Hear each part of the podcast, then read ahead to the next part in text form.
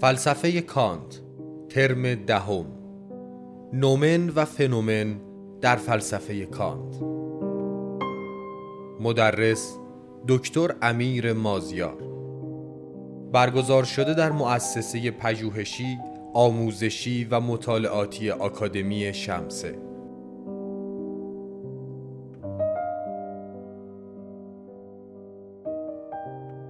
نومن و فنومن دو اصطلاح اساسی و محوری در فلسفه کانتند. کانت در کتاب نقد عقل محض پس از بخش تحلیل اصول و پس از تکمیل بحثش درباره حس و فاهمه که دو قوه اساسی شناختند به نتیجه گیری نهایی از این بخش می‌پردازد و نظرش را درباره چگونگی امکان شناخت و مرزهای آن بیان می کند. او همچنین سعی می کند جایگاه نومن یا همان شیء فی نفسه را که به نوعی مرز شناخت ما را مشخص می کند در فلسفه خیش روشن کند. در بخش انتهایی که زمیمه نام گرفته کانت به نقد فلسفه لایبنیتس می‌پردازد و نشان می‌دهد اشکالاتی اساسی در پردازش مفهومی و غیر تجربی فلسفه او وجود دارد. در این دوره متن این دو بخش در کتاب نقد عقل محض خوانده و شرح داده می شود.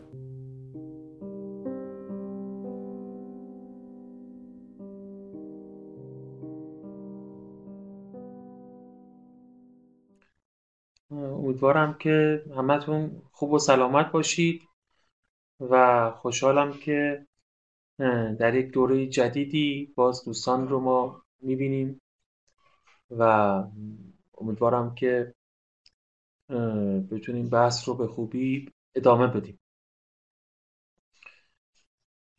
خب بحث ما رسیده بود به این بخش درباره مبنای تمایز همه برابر ایستاها عموما به پدیده ها و ذات های معقول به قول مترجم یعنی همون فنومن و نومن که بخش پایانی تحلیل آغازه هاست. یعنی تحت بخش تحلیل اصوله. من یک بار بگم که ما دقیقا تو کجای کتاب هستیم که یادمون بیاد که بحثمون چجوری پیش رفته. ما در بخش در در واقع بخش اول کتاب که عنوانش هست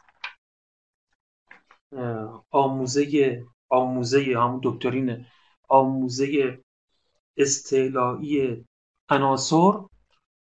این بخش خودش به دو بخش اساسی تقسیم میشه. یعنی بخش حسیات استعلایی و بخش منطق استعلایی منطق استعلایی باز خودش به دو تا بخش اساسی تقسیم میشه.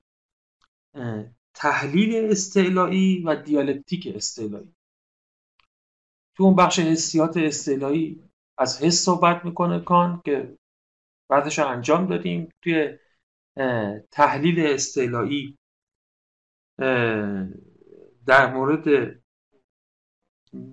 این دو بخش توی منطق استعلایی که به دو بخش تحلیل و دیالکتیک تقسیم میشه توی بخش تحلیل به فاهمه می‌پردازه و توی دیالکتیک به عقل می‌پردازه. ما بخش تحلیل رو خوندیم و الان قسمت آخر بخش تحلیلیم. یعنی این بخش رو تمام کنیم. بحث بعدی بحث عقله. وارد بحث عقل میشیم. بحث فاهمه رو تمام کرد خود این بخش تحلیل سه تا فصل داشت. فصل اولش تحلیل استعلایی بخش اولش تحلیل مفاهیم بود. یعنی مقوله ها رو به ما دوازده مقوله پیشین رو به ما معرفی کرد. کتاب دومش تحلیل اصول بود. به قول مترجم تحلیل آغازه ها که خب اونم مفصل ما ازش صحبت کردیم و بست و گسترش همون مقولات بود به شکل احکام به شکل احکام توی دانش ما. این که میگم به شکل احکام یه اهمیت داره. اگه همون سرآغاز کتاب دو یعنی تحلیل اصول رو نگاه کنید یک مقدمه داره و اونجا نوشته مقدمه حکم استعلایی به طور کلی. یعنی موضوع این بخش تحلیل آغازه ها یا همون تحلیل اصول در واقع احکام بود. ما توی بخش اول بحث مفاهیم رو داشتیم مفاهیم پیشین. این بخش بخش تصدیقات یعنی اون تصورات پیشین بود اینا تصدیقات پیشین بودن. البته تصدیقاتی که یعنی همون احکامی که از دل همون مفاهیم در آمدن ولی تو قدیم علم رو تقسیم می‌کردن به تصور و تصدیق. کان میگه هم تصور پیشین داریم هم تصدیق پیشین داریم. یعنی هم مفاهیم هم گزاره ها جملات احکام. این بخشی که ما داشتیم میخوندیم در مورد احکام بود. بخش احکام هم تموم کردیم. این فصلی که ما الان هستیم نگاه هم کنید نوشته در واقع فصل سوم. فصل سوم همین کتاب دومه یعنی بحث تحلیل اصوله. تحلیل اصوله که با این این کتاب دوم تموم میشه. عنوان فصل فصل اول این بخش بحث شاکل سازی بود. بعد اومد توی نظام احکام مفصل صحبت کردیم. الان پایان اون این بخش قرار گرفته که دوباره اسمی که واسش گذاشته اینجا اینه. آموزه اون افرا همون آموزه است. آموزه استعلایی نیروی داوری. نیروی داوری یعنی همون قوه حکم جاجمنت و در واقع اینگار اینجا داره آموزه کلی بحث حکم رو انجام میده و با این کل این بخش تحلیل اصول که اصلا موضوعش احکام تصدیقات بود به پایان می‌رسه. پس جامون اینجاست. پایان بخش تحلیل اصول هستیم و با این بخش بحث فاهمه توی کانت تموم میشه. حس و فاهمه تموم میشن و بعد از این بحث عقله که خب بحث بسیار مفصلیه و در نوع خودش جذابیت های خاص خودش داره. عنوان این فصل و سوای اون عنوان کلی که گذاشته آموزه استعلایی نیروی داوری که در واقع حالا جاجمنت گذاشته نیروی داوری یعنی حکم آموزه استعلایی حکم. عنوان شده درباره مبنای تمایز همه برابر ایستاها عموما یعنی همه ابژه ها همه اشیا عموما به فنومن و نومن.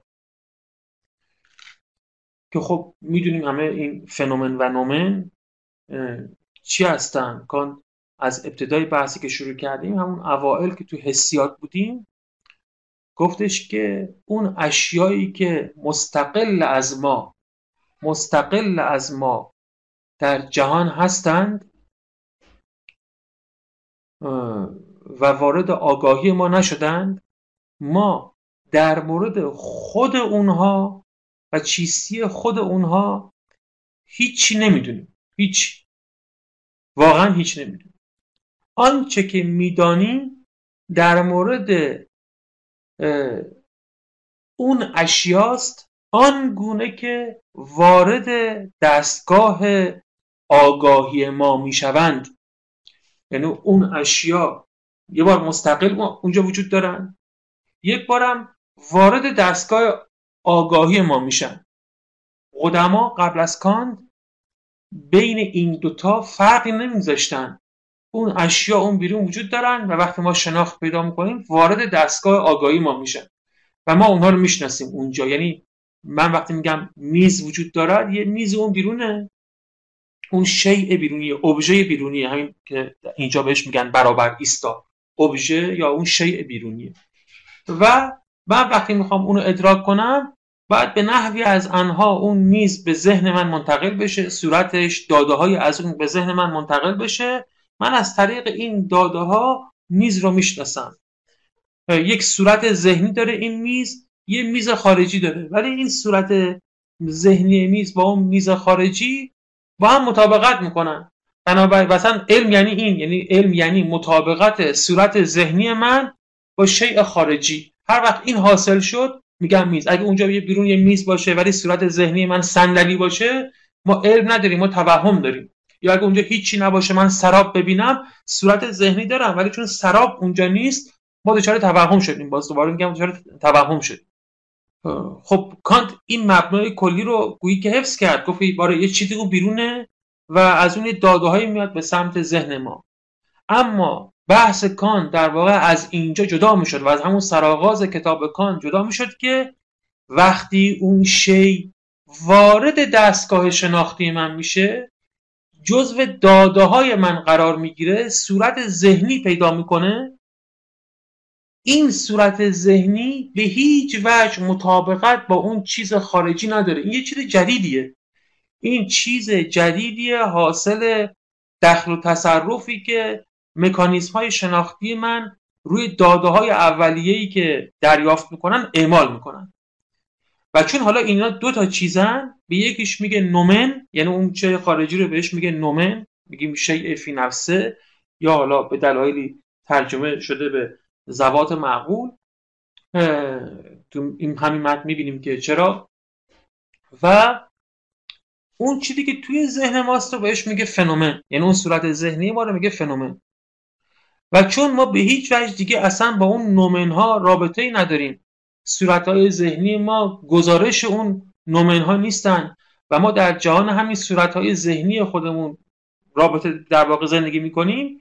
یا, یا به تعبیر دیگه اشیایی که واقعا ما تو می‌بینیم تجربه می‌کنیم باشون مراوده می‌کنیم همین فنومن ها هستن.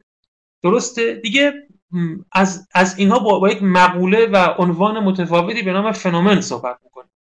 میگیم ما فنومن ها رو تجربه می‌کنیم فنومن ها رو می‌بینیم به فنومن ها دسترسی مستقیم داریم به اینها علم پیدا می‌کنیم و امثال این حرفا.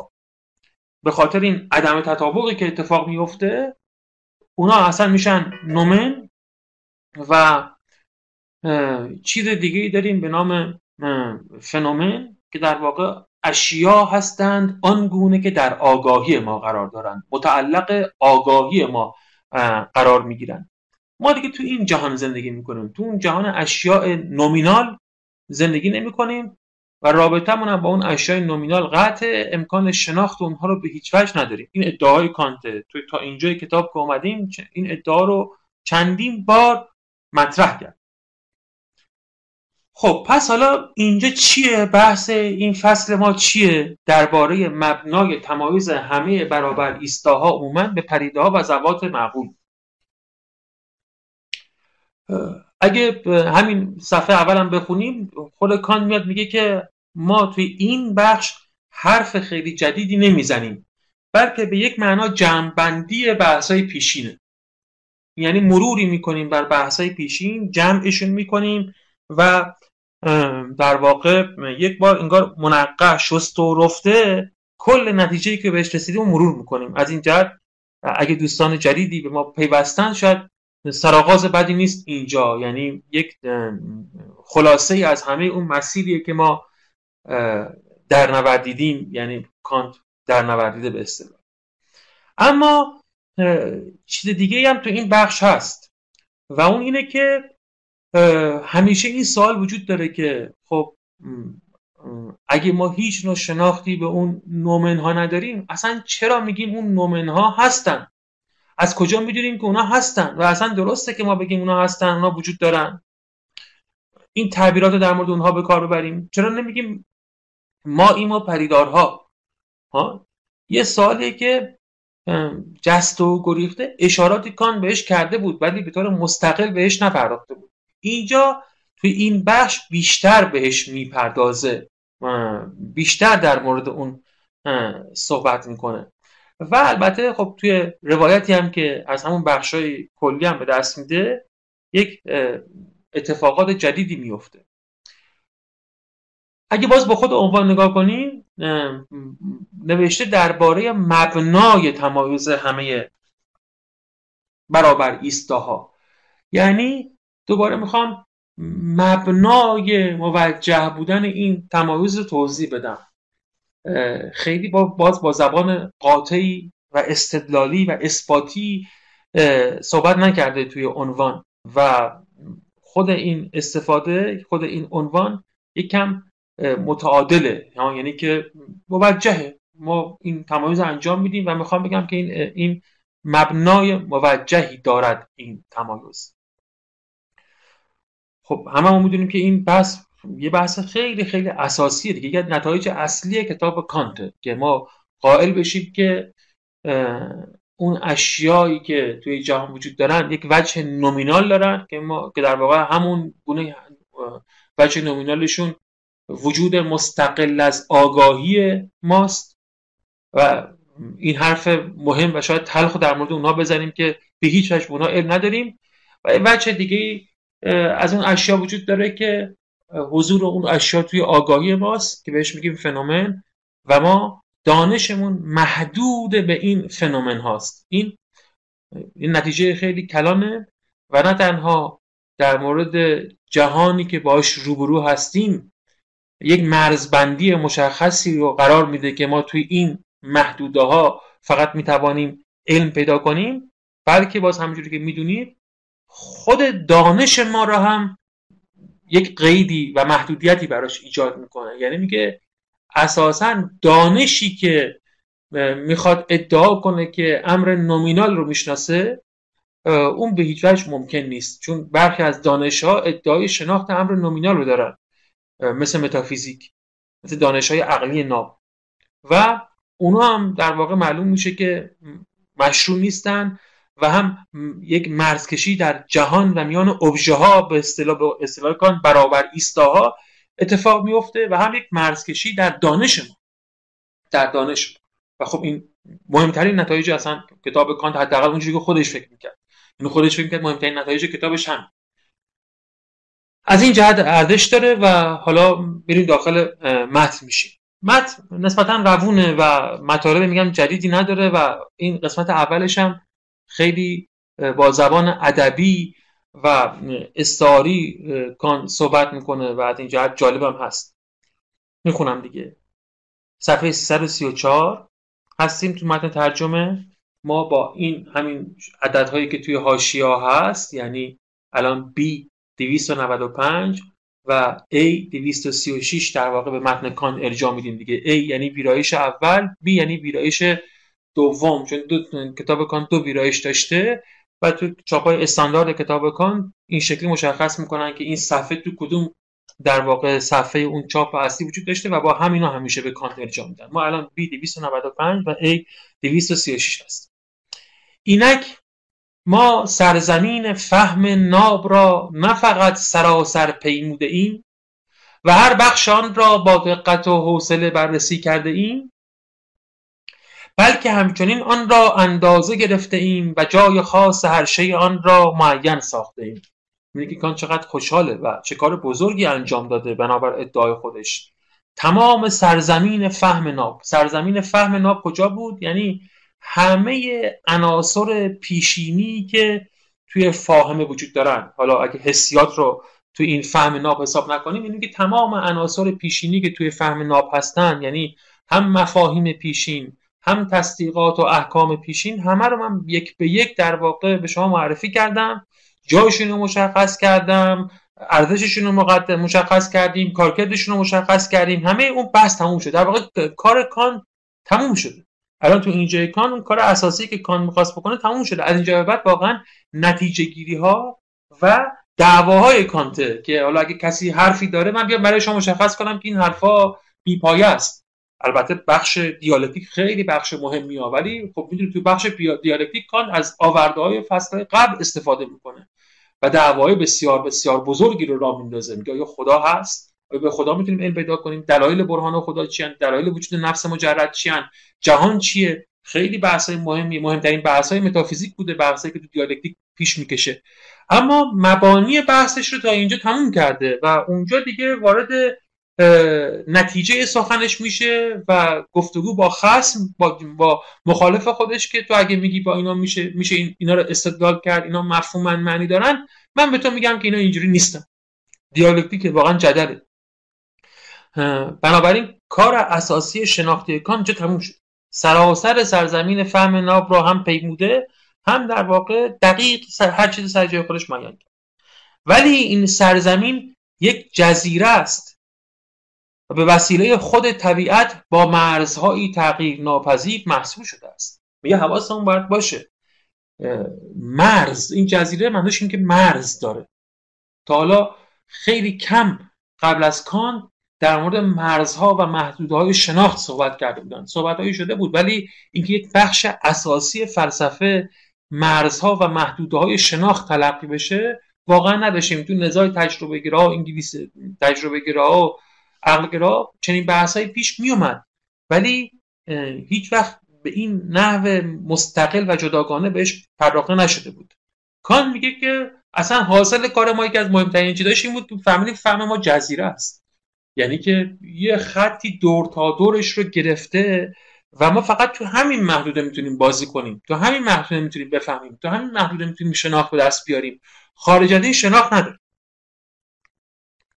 این سرزمینی است از آن حقیقت یا سرزمین حقیقت است چه نام جذابی. این حقیقتی که ما می‌شناسیم توی این محدود است. و سرزمین حقیقت همینجاست. البته در پیرامون این سرزمین اقیانوسی هست عظیم و طوفانی. عظیمه یعنی که باید بدونیم که خیلی از عرصه های جهان هست که ما نمی‌دونیم. عظیمه یعنی این حواسمون باید باشه که این جزیره که ما گفتیم کوچیکه و خیلی از اون بحثایی که هم قدما فکر می‌کردن که می‌دونن خارج از این جزیره قرار می‌گیره هم خیلی چیزا کلا در مورد جهان اون بیرون قرار می‌گیره و ما بهشون علم نداریم. عظیم و طوفانی. چرا طوفانیه؟ الان توضیحش میده که چرا طوفانیه. این اقیانوس هدیهش واقعی فرانمود است. این فرانمود یعنی توهم. حالا این معادل رو من خودم نمیپسندم ولی یعنی توهمه. یعنی این اقیانوس در واقع یک سرزمین توهمیه. یک سرزمین توهمیه. نه اینکه اصلا این اقیانوس وجود نداره یا این چیزی اون بیرون وجود نداره که خب ما می‌دونیم که کان میگه داره. بلکه انگار سنخ و جنس و ماهیتش توهمیه. چون که ما یه چیزایی رو اونجا می‌بینیم. نه اینکه اصلا نبینیم. مثل سراب می‌بینیم. سراب توهمه. یه چیزایی می‌بینیم. یه چیزایی فکر می‌کنیم داریم اونجا می‌بینیم. اما هر چی که اونجا می‌بینیم سرشت توهمگون داره. در این اقیانوس بسا توده های مه آرمیده بر آب. بسا تخت یخهایی که به زودی زوب خواهند شد. به دروغ سرزمین های نوین را نوید می‌دهند. میگه این وقتی نگاه می‌کنیم به اونجا اینجا کجاست؟ اونجا در واقع هیته عقل دیگه. اگه بخوایم یه ترجمه ساده براش پیدا کنیم اونجا هیته عقل سرزمین عقل سرزمینی که عقل وعده می‌داد و خیال می‌کرد که می‌تونه بشناسه و چه عرض طول بزرگی داشت. این سرزمین که همینجا بهش نگاه می‌کنیم یه توش چیزاییه؟ چیه تودای مه؟ در واقع قطعات یخه. که یه چیزای سفت به نظر میان یه چیزای یک واقعیت هایی رو انگار ما دارن نشون میدن و حتی ممکنه به ما فکر کنن که آها یه چیزایی هست که می‌تونیم بهشون برسیم. امید سرزمین های نوین را به ما میدن. و چون دریانوردی را که شور کشف در سر دارد دائما با امیدهای واهی میفریبند. ای ما رو وسوسه می‌کنن که بریم. یا خدا هست نفس هست جهان آخرت هست نمی‌دونم فرشتگان وجود دارن. ما میمیریم یا نمیمیریم جهان آغازی داشته یا نداشته؟ انسان اختیار داره یا اختیار نداره؟ نمی‌دونم. این سوالا دیگه که خب چه سوالهای مهمی هم هستن. و هی فکر می‌کنیم ها یه چیزی فهمیدم یه چیزی فهمیدم. از این را برم شاید در واقع بتونم اثباتش کنم. به دروغ سرزمین های نوینی را نوید می‌دهند و ما دریانوردان رو به امید واحی دنبال خودشون میکشونند به ماجراهاییش میکشانند که وی هرگز خود را از چنگشان نمی‌تواند رهاندن و با این همه آنها را هرگز به پایان نیز نمی‌تواند رساندن. همین حرفایی که کان می‌زنه یه معنای مشخصی رو مراد کرده. ادبی هست ولی یک معنای خیلی مشخصی رو مراد کرده. میگه این, این توهمات همیشه هستن. دریا اون دریا نورده از دست اینا خلاص نمی‌تونه بشه. و در این حال هیچ وقت هم نمی‌تونه به اون چیزی که می‌خواد برسه. چرا؟ چون کان بعدا به ما میگه تو بخش دیالکتیک اونجا به ما میگه میگه که ما نمی‌تونیم. روانشناسی ذهن ما ساختار ذهن ما یه جوریه که از در واقع این پرسش ها این مفاهیم این قضایا این تصاویر نمی‌تونیم ذهنمون رو خالی کنیم. همیشه ذهن ما می‌پرسه چه ما فکر کنیم که می‌تونیم اینا جواب بدیم چه نمی‌تونیم جواب بدیم. یک مرضی توی این ذهن ماست که می‌پرسه که بالاخره جهان آغازی داره یا نه پایانی داره یا نه علتی داره یا نه. میگه اینا رو می‌پرسه و همیشه این سوالها برای ما زنده است. این سوالها هیچ وقت از بین نمیرن. ذهن ما به طور طبیعی که بعدا باید تو بخش عقل توضیح بدیم همیشه این سوالها رو با خودش داره. یعنی این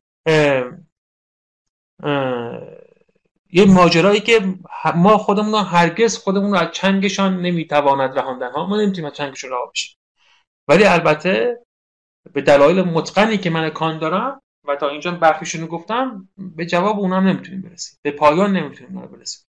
ولی پیش از آن که خطر کنیم و خود را بدین دریا زنیم تا در پهنه های آن به جستجو پردازیم و اطمینان حاصل کنیم که آیا در آن جاها امیدی هست یا نه سودمند خواهد بود تا قبلا باز به نقشه سرزمینی که همکنون می‌خواهیم ترکش کنیم نگاهی بیافکنیم و بپرسیم که خب میگی تا قبل از اینکه خطر کنیم یعنی تا قبل از اینکه حالا بریم تو اون بخش عقل تو بخش دیالکتیک و من باز کنم من کان برای شما که قضیه از چه قراره می‌تونیم چیزی رو بدونیم یا نه؟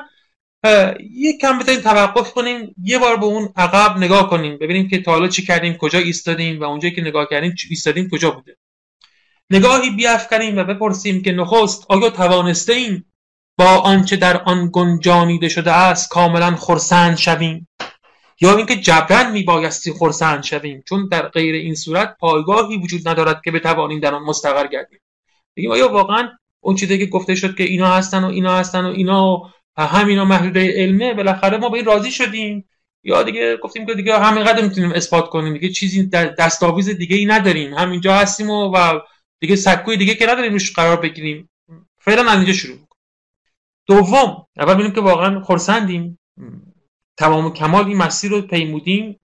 چیزی دستگیر ما شده. دوم ما خود این سرزمین را به چه حق صاحب شده ایم؟ و چگونه توانستیم آن را در برابر همه ادعای خسمانه با اطمینان نگه داریم؟ حالا از این طرف اصلا که ما گفتیم اینجا هم هستیم. اصلا این خودش مشروع موجه واقعا بود.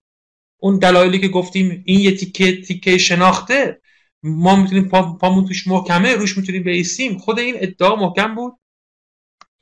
هرچند ما این پرسش ها را در جریان آناکاویک یعنی همین بخش تحلیل استعلایی به سانی بسنده پاسخ گفته ایم ولی با این همه گونه این نظر اجمالی بر فروگشایی های آن می‌تواند اعتقاد ما را تحکیم کند بدین ترتیب که همه عامل های آنها را در یک نقطه واحد متحد سازد. حالا میگه جنبنده کلی می‌کنیم. گفتم میگه ما همه چی رو گفتیم ولی حالا یک جنبنده کلی. ما دقیقا دیده ایم که هر آنچه فهم از خود برمی آفریند بدون آنکه آن را از تجربه وام گیرد هیچ فایدتی برای او ندارد مگر منحصرانه در کاربرد تجربی. خب این بحثی بود که تو کل بخش فاهمه تو بخش استنتاج خصوصا و تو همین بخش تحلیل اصول و همین بخش آخری که پشت سرش گذاشتیم رد ایدالیسم و اینها کان بسیار در مورد صحبت کرد. ما مفاهیم پیشین فاهمه داریم. یعنی مفاهیمی که از جهان اونا رو اخذ نکردیم. این مفهوم داریم به نام جوهر. این جوهر رو واقعا حاصل مواجهه ما با جهان نبوده. اینجوری نبود که یه چیزی توی جهان ببینیم درخت رو ببینیم این درخت رو ببینیم اون درخت رو ببینیم. بعد بگیم یک شی وجود داره. بنابراین تجربه هامون بگیم یه شی وجود داره و این شی چون در چیزی نیست جوهره. اون گونه که گویا قدما اونجوری فکر می‌کردن. فکر می‌کردن مفهوم جوهر رو بالاخره از جهان اخذ کردن. یه تجربه با جهان مواجه شدیم. دیدیم توی جهان جواهری وجود داره مثلا.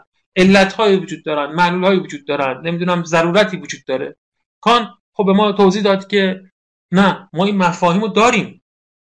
پیشینی داریم. یعنی اصلا هیچ تجربه از جهان مولد اینا نبوده. خب وقتی اینا رو پیشینی داریم خب در مورد خود اینا هم پیشینی می‌تونیم فکر کنیم. یعنی بگیم جوهر هست و علت هست و وجود هست و عدم هست و امکان هست و بچینیم در مورد اینا فکر کنیم یا در مورد اینا یک قبایی برای جهان بدوزیم. بگیم جوهر کجای جهان علت چه ربطی با اون داره وجود چه ربطی با اون داره. وقتی کان به ما گفت وقتی اینجوری فکر می‌کنیم این مفاهیم پیشینی رو که داریم این می‌تونیم هم اینا رو با هم دیگه جمع کنیم اینجوری با هم دیگه جمع می‌کنیم ما گمراه میشیم. به هیچ نتیجه نمی‌رسیم. کاربرد نامشروع مفاهیمه. که باز اینو مفصلتر تو بخش دیالکتیک به ما نشون میده. برای کسایی که هنوز قانع نشدن تو بخش دیالکتیک اینا رو در واقع توضیح میده. ولی اینجا هم برای این مسئله می‌خواد دوباره تاکید کن که این مفاهیم اگه ما مادرشون تجربه نداشته باشیم بیفایدن یعنی مثلا جوهر رو می‌خوایم به کار ببریم جوهر رو کی حق داریم به کار ببریم؟ بگیم توی جهان فلان چیز جوهره. اگه یه داده تجربی داشته باشیم که این جوهر رو بتونم به اون داده نسبت بدم. کی می‌تونم بگم یه چیز علت اونه؟ وقتی داده تجربی داشته باشم. یعنی من در جهان فیزیکی می‌تونم بگم بر اساس داده های تجربی چیز علت یه چیزه. ولی مثلا در جهان ماورای طبیعی غیر تجربی که تجربی ازش ندارم نمی‌تونم بگم مثلا خدا علت چیزی بوده. علت, علت رو اونجا نمی‌تونم به کار ببرم. چون که تجربه معادل اون ما نداریم. فقط مفاهیم پیشین رو معادل در واقع تجربیاتی می‌تونم استفاده کنم که خودمون هم می‌دونیم چه بحث پیچیده این بود اینجا در کار بود اینجا. چون که وقتی مفهوم پیچی پیشینیه از تجربه اخص نشده خب چجوری اون رو به تجربه نسبت میدیم؟ خود این یه بحث خیلی دشوار بود که کان تو بحث های شماتیسم و اینا همین بحث رو می‌خواست انجام بده که یک وقت چجوری مفهوم پیشینی که از تجربه اخص نشده رو ما برای چیزای تجربی به کار می‌بریم. یه چیز شگفت انگیزیه ولی خب این کارو می‌کنیم. و نحوه انجامش هم کان توضیح داد. به حال اینجا بحث اینه که ما مفاهیم پیشین داریم اینو می‌دونیم ولی اونا فایده ای واسه ما ندارن مگر اینکه اونها رو تو کاربرد تجربی به کار ببریم.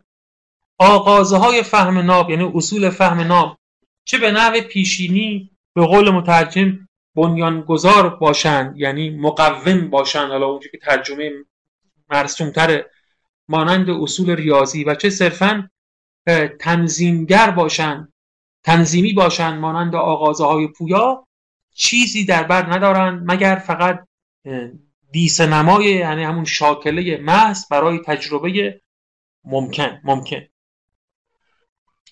خب دوستانی که تا اینجا آمدن می‌دونن که اینا چیه دیگه. این اصول فهم ناب به دو دسته اصول ریاضی و اصول پویا تقسیم می‌شد. یه فرقی کان گذاشته بود اونجا بین اصول ریاضی و اصول پویا که اینجا با عنوان مقوم و تنظیمی تقویمی و تنظیمی ازش صحبت می‌کنه.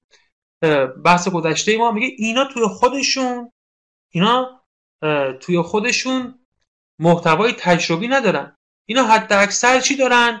یعنی می‌تونن خط بشن به یک شاکله هایی برای تجربه ممکن. تجربه ممکن یعنی هر آن چیزی که ممکنه توی یه نوع تجربی برای ما به وجود بیاد. این مفهوم رو قبلا داشتیم در صحبت کردیم. چرا اینجوریه؟ زیرا تجربه یا حالا مطابق مد شاید باید می‌گفتیم این تجربه یعنی همین تجربه ممکن یگانگی خود را که خب دوستانی که تا اینجا با ما بودن این مهمترین بحث کانته یعنی همه بحث کانت از اینجا شروع میشه. ما داده هایی که از خارج داریم کسرات محضن کسرات متفرقن و هیچ نیستن در واقع یه یه ذره سفیدی یه ذره سیاهی یه ذره زردی یه ذره قرمزی اینه. ما اینو از جهان می‌بینیم. یه, یه تیکه صوت اینجا یه تیکه صوت اونجا. اینا رو باید همه رو در واقع جمع کنیم توی یک امر واحد به نام تجربه. ترکیب باید بکنیم اینا رو و وحدت ببخشیم. همه تجربه و همه اون پروسه که تا حالا تو کتاب کانتی شد به خاطر همین فقط وحدت بخشی به این تجربه. این تجربه یگانگیش حالا کجا می‌گیره؟ یگانگی خود را فقط از یگانگی هم نهادی یعنی وحدت ترکیبی مییابد که فهم در اصل و رأسا به ترکیب نیروی تخیل در رابطه با خود اندریافت یعنی خود ادراک کنندگی یعنی خداگاهی اعطا می‌کنن. یعنی اینجا یه خداگاهی داریم یک اپرسپشن داریم خداگاهی داریم. اولا بدون خود آگاهی اصلا هیچ نوع آگاهی ممکن نیست. این خداگاهی میاد در نسبت قرار می‌گیره با نیروی تخیل و در واقع وحدت ترکیبی بر اینها اعمال میشه و ما می‌تونیم تجربه ها رو به تجربه برسیم. وحدت بدیم به اون کسرات و به تجربه برسیم. این بحثایی بود که قبلا کردیم. و پدیدارها که حاصل در واقع این پروسه هستن حاصل این وحدت بخشی هستن به اون کسرات پدیدار شکل می‌گیره اونجا. چونان داده برای یک شناخت ممکن میباید به نحو پیشینی در رابطه و توافق با آن یگانگی هم نهادی باشند. یعنی پدیدار اون چیزی که بهش میگیم پدیدار این چون اون اصول وحدت بخشی بهش اعمال شده به نحو پیشینی در چارچوب اون در واقع وحدت ترکیبی هست. یعنی هر پدیداری که داریم توش علیت هست توش جوهر و عرض هست توش وجوب و امکان هست.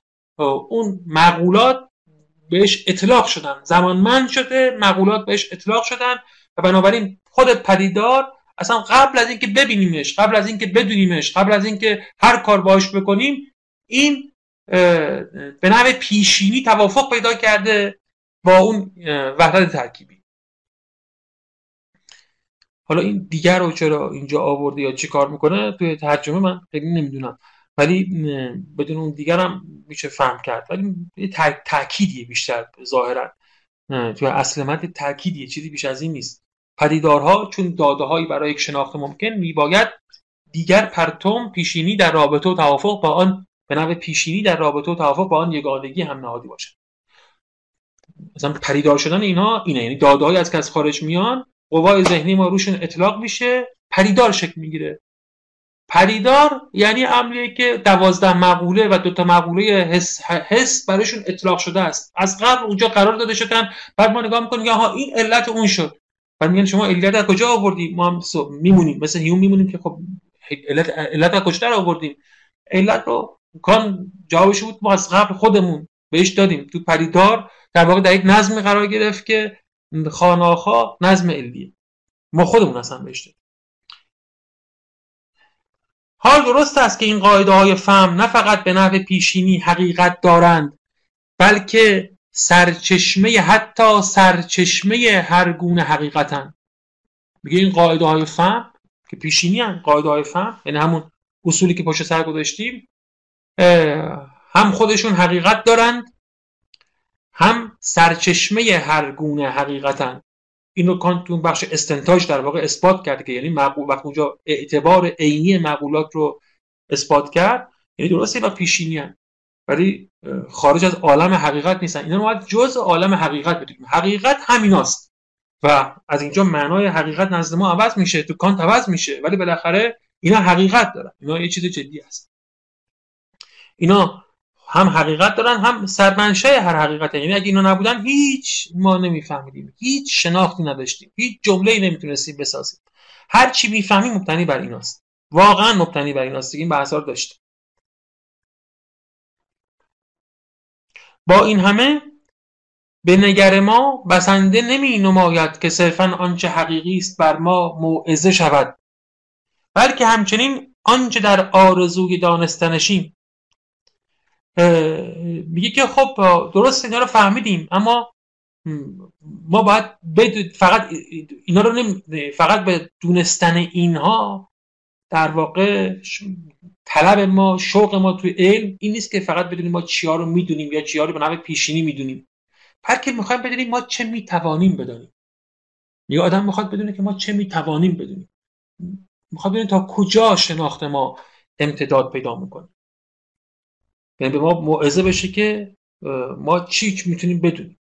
بنابراین اگر ما از راه این بازجویی سنجشگرانه یعنی کریتیکال نقادانه چیزی بیشتر نیاموزیم جز آنچه در کاربرد تجربی محض فهم همچنین بدون چنین پژوهش ظریف از خود اعمال می توانستیم کرد در این صورت چنین می نماید که امتیازی که از آن به چند می آید ارزش تدارک و زحمت صرف شده را نداشته باشد. میگین اون بالا من نگفتم بهتون که ما فقط هر چی می‌تونیم بدونیم همون چیزی که تو جهان تجربه می‌تونیم بدونیم. خب میگه مستشکل این کار به کان میگه. میگه خب این همه شما رو کار کردی راه رفتی اومدی و رفتی اومدی اینا. بخواست بگی آقا شناخت ما محدود به همین جایی همین ما چیزایی که می‌دونیم همینه که توی جهان تجربه می‌تونیم بفهمیم. خب دست درد نکنه. ولی آدمای معمول هم میگه همینو می‌دونستن دیگه اصلا همین کارو می‌کردن. یعنی آدمای معمول هم در حد همین شناخت معمول تجربی حرف می‌زدن. و به عقل و متافیزیک که می‌رسیدن حالا خصوصا در دوره کانت هم می‌گفتن که حالا اینا معلوم نیست مشکوکه. اون دیگه تو دوره کانت دیگه خیلی رایج بود که بگن حرفای متافیزیکی مشکوکه. دست در نکنه خیلی زحمت کشیدی. راه زیادی رو رفتی. ولی میگه حالا آخرش نتیجه کار تو با نتیجه حرف همونایی هم که به همون همون تجربه گراهای معمولی بودن. و همون رسیدی دیگه. دیگه اونا هم همینو می‌خواستن بگن ظاهرا. یعنی می‌خواستن بگن در حد همین شناخت تجربی اون حرف بزنیم. البته همینجا اختلافات مهمی بین کانتونا وجود داره. ولی گویی که اینجوری بوده دیگه. انگار گفته که به همین دادهای تجربی اون محدود باشیم. میگه بنابراین اگر ما از راه این بازجویی سنجشگران چیزی بیشتر نیاموزیم نیاموزیم. یعنی من به شما چیزی نگم. بیشتر از این که فقط همین کاربرد تجربی محض فهم به درد می‌خوره در این صورت چنین مینماید که امتیازی که از آن به چنگ میآید میگه چیز زیادی نگفتیم. حالا چه امتیازی بگیم حرفات چه فایده ای داشت چیز زیادی نگفتی این همه زحمت کشیدیم ارزش تدارک و زحمت صرف شده رو نداشته باشه خیلی هم فایده نداشت. من می‌تونم حالا اینجوری پژوهش توضیح بدم. یعنی اگه کسی بگه آقای فلسفه اصطلاحی اصلا به چه درد می‌خوره شما این همه راه رفتی بگی همون تجربه گرایی مثلا درست بود من میگه اینجوری میگم به شما. که هیچ گونه کنجکاوی عجولانه در زمینه گسترش شناخت ما مزرتر از آن نیست که بخواهیم سودهای پژوهش ها را همواره از پیش بدانیم. پیش از آن که به پژوهش ها بپردازیم. خب اولا که میگه که آدم تا پژوهش نکرده از اول بیاد بگه آقا فایده پژوهش من اینو اینو اینه که البته دیگه با هممون الان همین کارا رو می‌کنیم تو پروپوزال از دانشجوها می‌خوایم. اما میگه این خیلی کار عبسیه و اصلا این کار بی‌معنیه. نتیجه پژوهش فایده پژوهش بعد از پژوهش توی پژوهش در متن پژوهش مشخص میشه. ما بعد این راه رو می‌رفتیم تا فایده این چیزها مشخص بشه. و این آدم از اول بخواد فواید ترسیم کنه بعد بگه مطابق این فواید باید این کارو می‌کردیم یا نه کار بسیار به قول کان مزرتره و پیش از آن که بتوانیم کوچکترین مفهومی از این سودها تشکیل دهیم حتی اگر این سودها در برابر دیدگان ما قرار گیرند. یعنی ما حالا به فرض این سودا رو داشته باشیم در برابر ما باشه ولی ما باید دقیقا بفهمیم که این سودا چی اونا رو مفهوم کنیم معقول کنیم چنین کاری نیازمند پژوهشه. به فرض اینا همین سود داشتیم شما ازش بهره مند بودی. ولی مفهوم نبود برای تو که چرا سود این هستن که چیه چرا نیست. ها؟ ما باید اول بریم مفهوم کنیم به فهم عقلانی اینا برسیم بعد در واقع نظر بدیم. این حالا حرف کلیه. ولی با چیز دیگه هم هست. ولی با این همه امتیازی وجود دارد که چنین پژوهش استعلایی را حتی برای دشوارترین و بیمیلترین دانش آموز دریافتنی و جالب می‌زدن حالا که سوا این حرفا ولی یه فایده خیلی جدیتر هم اینجا هست که حتی یکی خیلی تنبلم هست ممکنه واسه اونم در واقع ما حوصله این چیزا رو نداریم واسه اونم جذاب بکنیم بحثو. و آن اینکه فهمی که صرفا به کاربرد تجربی خود مشغول است و درباره سرچشمه های شناخت خاص خود هرگز به تفکر نمی‌پردازد البته بسیار خوب کار می کند ولی یک کار را به هیچ روی انجام نمی‌تواند دادن و آن اینکه مرزهای کاربرد خود را برای خود تعیین کند و بداند چه چیزی می‌تواند در درون یا در بیرون هیته کل خودش قرار داشته باشد. میگه اون داره کار می‌کنه حالا خوبم کار می‌کنه. ولی هیچ وقت نمی‌دونه که مرزهای دانشش کجاست. برای این کار دقیقا به چنان بازجویی های ژرفی احتیاج است که ما به جریان انداخته ایم میگه اگه بخوای مرد دانش تو بدونی همین چاری نداری جز این جستجوی استعلایی. ولی اگر فهم نتواند تشخیص دهد که آیا پرسش های معینی در افق او قرار می‌گیرند یا نه یعنی اگه این پژوهش رو نکنه و اصلا همون اول ندونه که یه سوالی ازش می‌پرسن ندونه که آیا این در محدوده دانش او هست که بهش جواب بده یا نه. مرز مشخص کردن یعنی این دیگه. یعنی اگه فردا سوالی کردن بگم آقا اصلا من می‌تونم به این سوال جواب بدم یا نه. مرز یعنی این. میگه خب اگه واسه کس آدم ها مشخص نباشه که پرسش های پاسخ پذیر کدومن و پرسش های پاسخ ناپذیر کدومن چه مشکلاتی پیش میاد؟ در این صورت هرگز نمی‌تواند در ادعاهای خود و در مایملک خود تامین داشته باشد. دیگه اصلا امنیت نداره. کسی که ندونه چی رو چرا می‌دونه و چی رو چرا نمی‌دونه ها میگه اون اصلا هیچ امنیت نداره چون هر وقت ممکنه یه پرسشی از جایی مطرح بشه کسی بگه آقا اصلا کل این حرفایی که تو می‌زدی پرت و پلا بود. یا یه چیزای خیلی مهمی بود که تو اصلا ندونستی و بدون اونا اصلا این حرفایی که می‌زنی بی رفته هیچ من نمی‌دونم. من وسط عیب قرار گرفتم. نه قبلشو می‌دونم نه بعدشو می‌دونم نمی‌دونم کجا می‌تونم برم کجا نمی‌تونم برم. اون وسط دارم کار خودمو می‌کنم. خب این چه آدمی امنیت نداره دیگه. امنیت نداره. بلکه فقط می‌تواند مکررن به نکوهش های تغییر کننده برخورد. میگه بلکه این چون هی سعی می‌کنه ممکنه دیگه ممکنه یه چیزی سوالایی می‌کنم میره دنبال کنه بعد می‌بینه اصلا می‌تونه یا نمی‌تونه. و وقتی نمی‌تونه تغییرش می‌کنن. چرا؟ اگر دائما چنان که پرهیز ناپذیر است از مرزهای هیته خود تجاوز کند و خود را در هزیانها و ترفندها از کف بنهد. میگه وقتی دقیقا مرد مشخص نیست نمی‌دونیم چه مفاهیمی داریم چه جوری و کجا و چرا استفاده می‌کنیم. به گونه که پرهیز ناپذیر است. هی در واقع حتی داریم تجربه بحث می‌کنیم. ولی میریم مثلا تو کلیت تو ضرورت تو قانون تو علیت تو جوهر و یه وسط واسه میمونیم. که آقا چی بود اینا اصلا؟ و دیگه ما تغییر می‌کنن. و می‌فهمیم که اشتباه کرد. برای همین حتی برای اون آدم تنبل تجربی مسلک هم که ظاهرا متافیزیسیان نیست دنبال اون حرفا نیست ولی برای اونم لازمه که این پژوهش استعلایی رو دنبال کنه. بنابراین این که فهم از همه آغازه های پیشینی خود از همه اصول پیشین خود و حتی از همه مفهوم های خود فقط در کاربرد تجربی سود می‌تواند جست و هرگز نه در کاربرد استعلایی. گزاره است که اگر بتواند با اعتقاد شناخته آید پیامدهای مهم عرضه خواهد داشت. میگه فقط کاربرد تجربی به کار میاد و نه در کاربردهای استعلایی. ای که چرا اینجا کان میگه کاربردهای استعلایی واژه استعلایی رو به کار می‌گیره؟ یکم باز مبهمه. یعنی آیا داره کان اینجا به متعالی میگه که فرقی می‌ذاریم بین متعالی و استعلایی دیگه؟ استعلایی داره خود شیوه کانته که اون رو موجه و مشروع می‌دونه و است متعالی رو روی که اون روی کرده متافیزیکی معمول می‌دونه.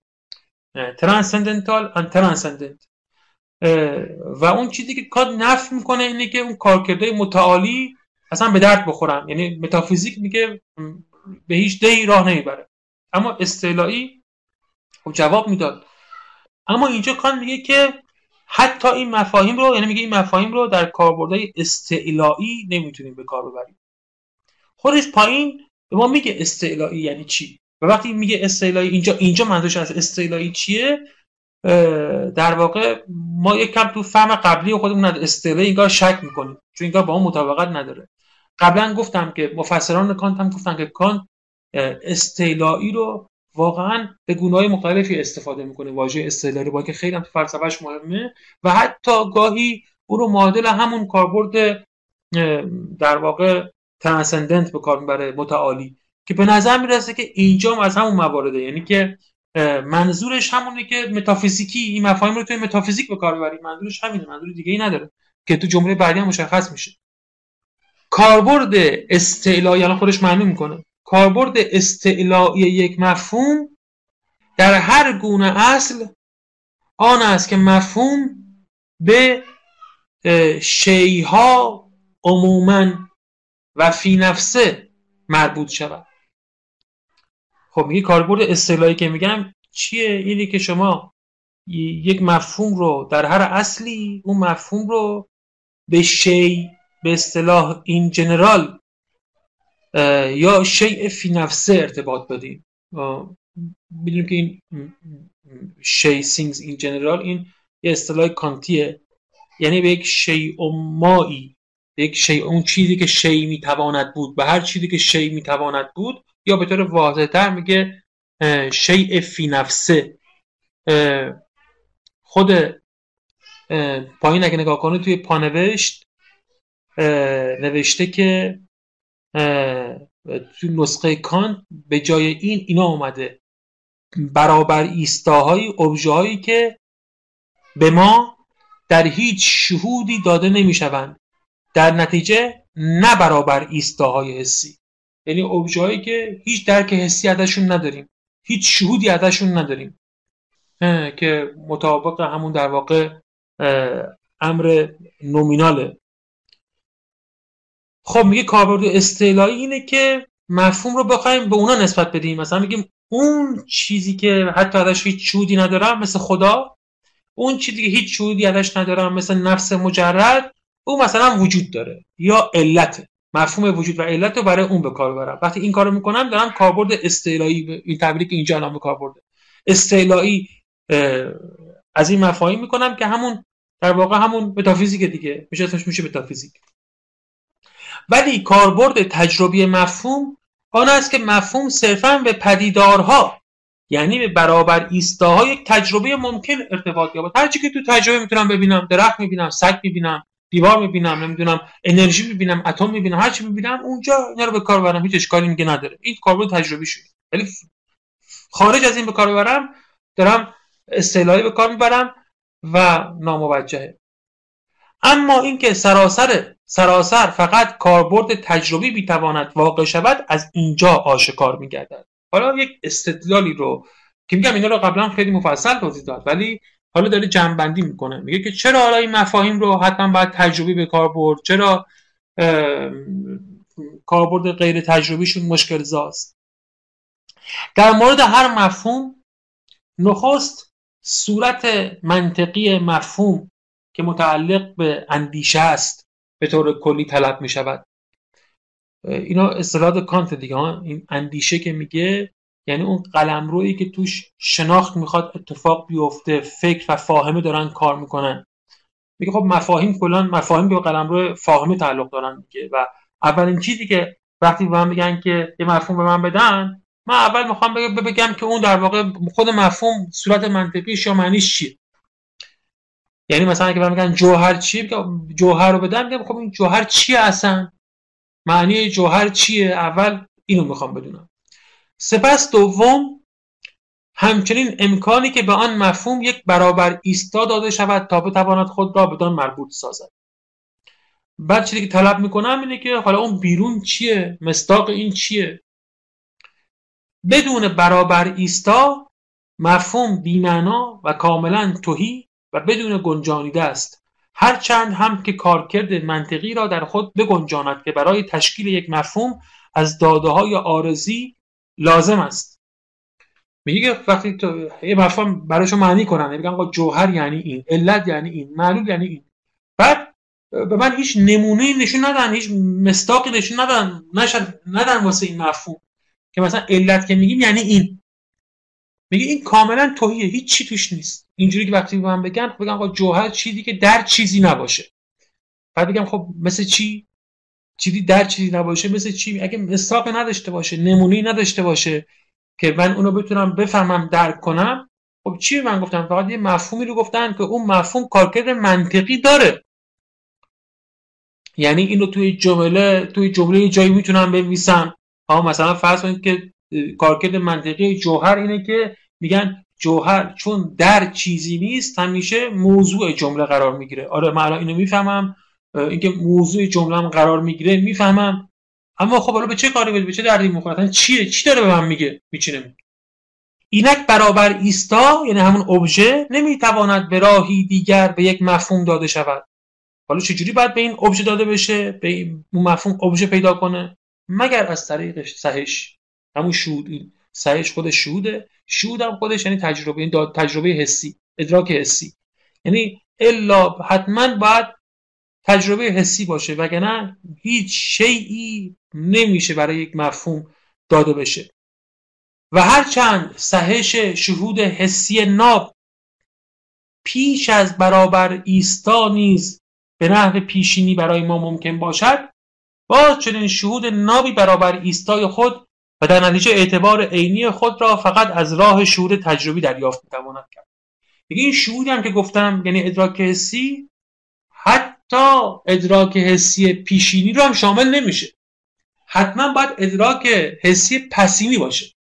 باز دوستان که ما بودن می‌دونن که ما دو, دو جور حس داریم. دو جور ادراک حسی داریم. ادراک حسی پیشینی و ادراک حسی پسینی. یعنی یه جوری یه چیزی احساس می‌کنیم ولی ربطی به دادهای خارجی ما ندارن. ما توی خودمون در واقع این توانایی رو داریم یک حس پیشینی داریم که صورت حساسیت یعنی همون مکان رو حس می‌کنیم حس مکان و حس زمان این دو تا هست. حس مکان و حس زمان. اینا رو پیشینی حس می‌کنیم. اینا هم حسن. وقتی حسن یعنی بالاخره دادای حسی ما میدن. یه برابر ایستاهایی به اصطلاح توشون هست گویی. ولی کار میگه وقتی من میگم که برای اینکه مفهوم متعلق داشته باشه ابژه داشته باشه شیعی داشته باشه که به اون راجع بشه لازم به حسه حتی منظورم این حس پیشینی هم نیست. نه حتما یه حس واقعی تجربی که شما رو به خارج مرتبط کنه. چنین چیزی. چرا؟ میگه و هرچند شهود حسی ناب پیش از برابر ایستا نیز به نحو تجربی برای ممکن است باز چنین شهود نابی برابر ایستای خود و در نتیجه اعتبار عینی خود را فقط از راه شهود تجربی دریافت می‌تواند کرد. که شهود ناب صرفا صورت آن است. یعنی با شهود ناب هم نمیشه. شهود تجربی اینجا می‌خوایم داشته باید داشته باشه. مثالش یکم پایینتر میزن یعنی توضیح میده که چرا. از این رو همه مفهوم ها و هم همراه با آنها همه اصول آغازه ها احکام هرچند هم که پیشینی ممکن باشند باز به شهودهای تجربی مربوط می‌شوند. یعنی به دادههایی برای تجربه ممکن. یعنی باید دادایی داشته باشه توی تجربه ای توی هر هر نوع تجربی باشه. به شکل تجربه در بیاد. اگه چیزی که به تجربه ربط پیدا نکنه داشته باشیم این فایده نداره. بدون این رابطه مفهوم ها و آغازه ها هیچ گونه اعتبار عینی نخواهند داشت. بله هستن تو ذهنتون هم هستن باش جمله هم می‌سازید باش استدلال می‌سازید فلسفه هم باش میتازید می‌سازید. متافیزیک درست می‌کنید. ولی اعتبار عینی نخواهد داشت. اعتبار عینی یعنی چی؟ یعنی من و شما با هم تو اون توافق نخواهیم کرد. شما یه چیزی می‌سازید من می‌تونم ردش کنم. من میگم نیست شما میگه هست. دعوا همیشه سرمونه. و ولی در مورد اینکه مثلا دو تا فنجون روی میزه دعوا نداریم که میگیم دو تا فنجون روی میزه و به توافق می‌رسیم. با اینکه دانشمون از طریق معقولات و حس و همه اینا جعل شده ساخته شده ولی من و شما می‌تونیم تو به توافق برسیم.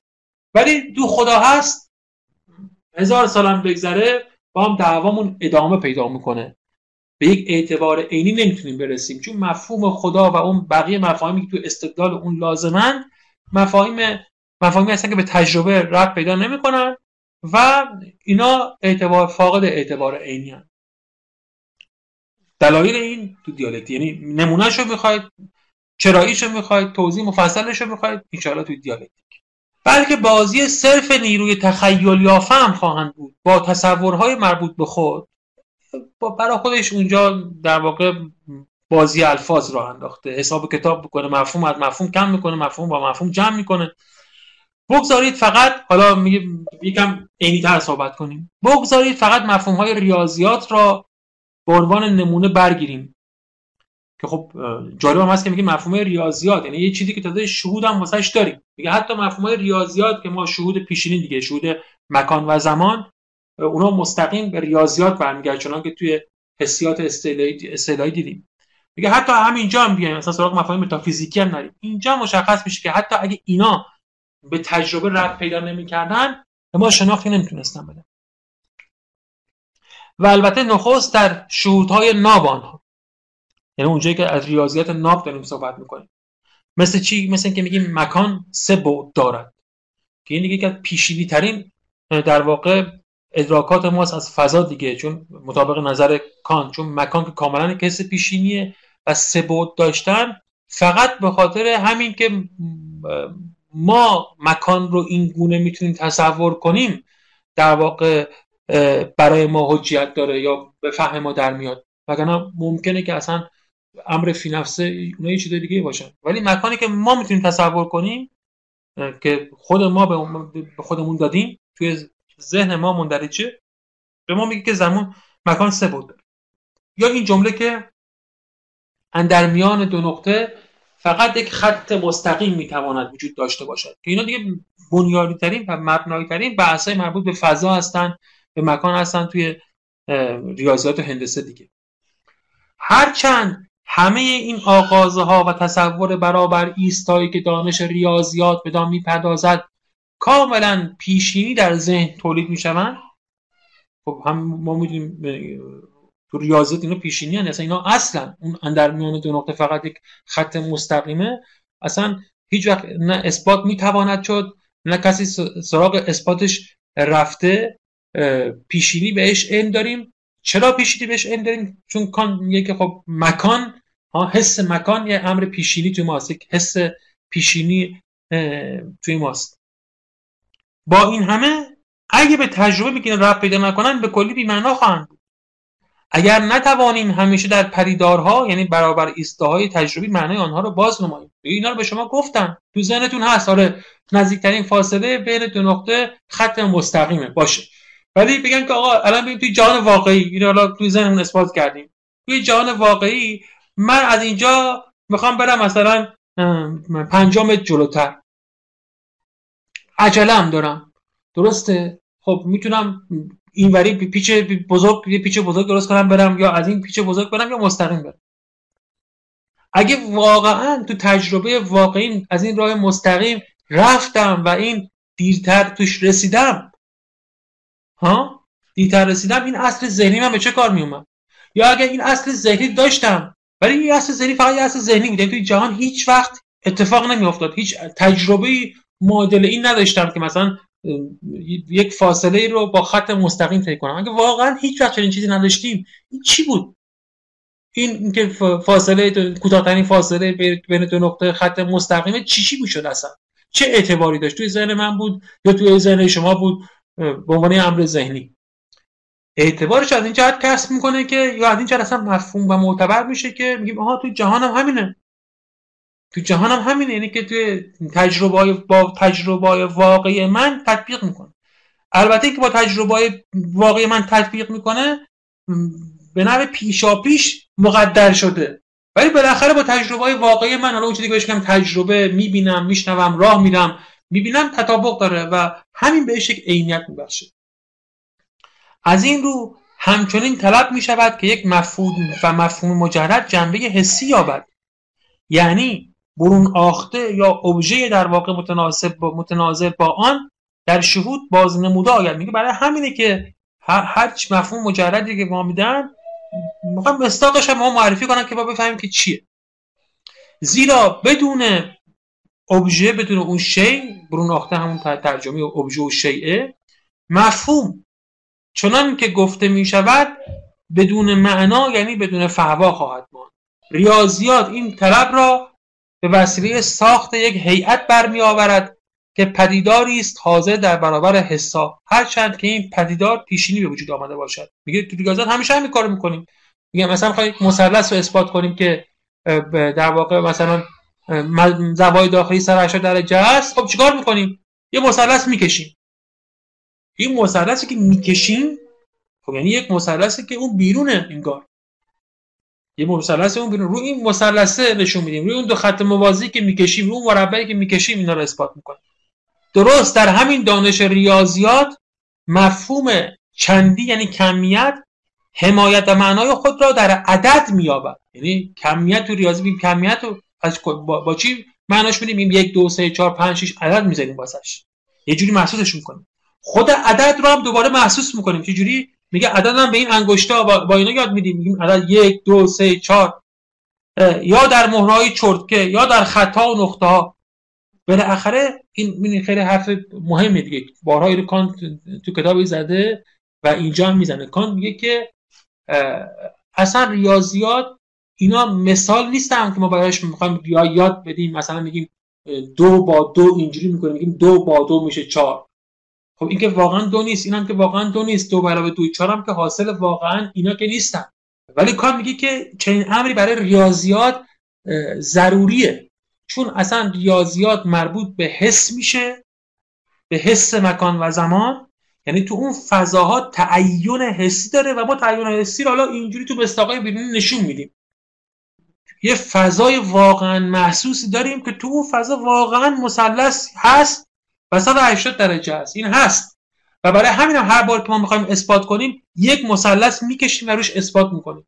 اینکه یک مثلث می‌کشیم حتما نمی‌خوایم به یک نمونه تجربی استناد کنیم. چون اگه واقعا این کارو می‌کردیم که خیلی بی‌معنا بود. ما یک مثلث می‌کشیم توش اثبات بکنیم زوایای داخلی مثلث 180 درجه است. بعد همه مثلث ها تعمیم میدیم. خب دیگه بالاترین مستاق تعمیم بی ربط استقرای ناقص یک کی کشیدید؟ بعد میگه چون تو یکی 180 درجه بود تو همه همجوری ولی خب ما واقعا همین کارو می‌کنیم. یک مثلث می‌کشیم و توش اثبات می‌کنیم و به همه تعمیم میدیم. این تعمیم این استقراس نه. این کشیدن مثلث یعنی ملموس کردن همون یک فضایی که یکی بیشتر نیست. واقعا یکی بیشتر نیست. فضا تو همه ما یکیه. این مثلث هم در واقع ملموس می‌کنه اون فضای ذهنی ما ولی این کارو باید بکنیم. اگه این کارو نکنیم در واقع این کار فضا رو تصور نکردیم. و چون وقت تصور نکنیم این کار محتوای واقعی به اون دادا نداریم. مفهوم همیشه پیشینی تولید می شود مفهوم از وجود ما سر میاره و به همراه آن تمام آغازه های همنهادی یعنی ترکیبی یا ضابطه های همنهادی که چنین مفهوم های نتیجه می شود ولی کاربرد مفهوم ها و رابطه با برابر ایستاهای مفروض آنها سرانجام در هیچ کجا نمی‌تواند جستجو شود مگر در تجربه که مفهوم های امکان آن را به لحاظ صورت پیشینی در خود می گنجانند میگه مفاهیم پیشینی هن اصول پیشینی هن همه اینا رو هر قانونی که بسازیم ما وضع می‌کنیم. ولی قانونی که ما وضع می‌کنیم رو در واقع اگه کاربرد تجربی پیدا نکنه تجربه اعمال نشه فایده ای نداره و به جایی نمی‌رسه.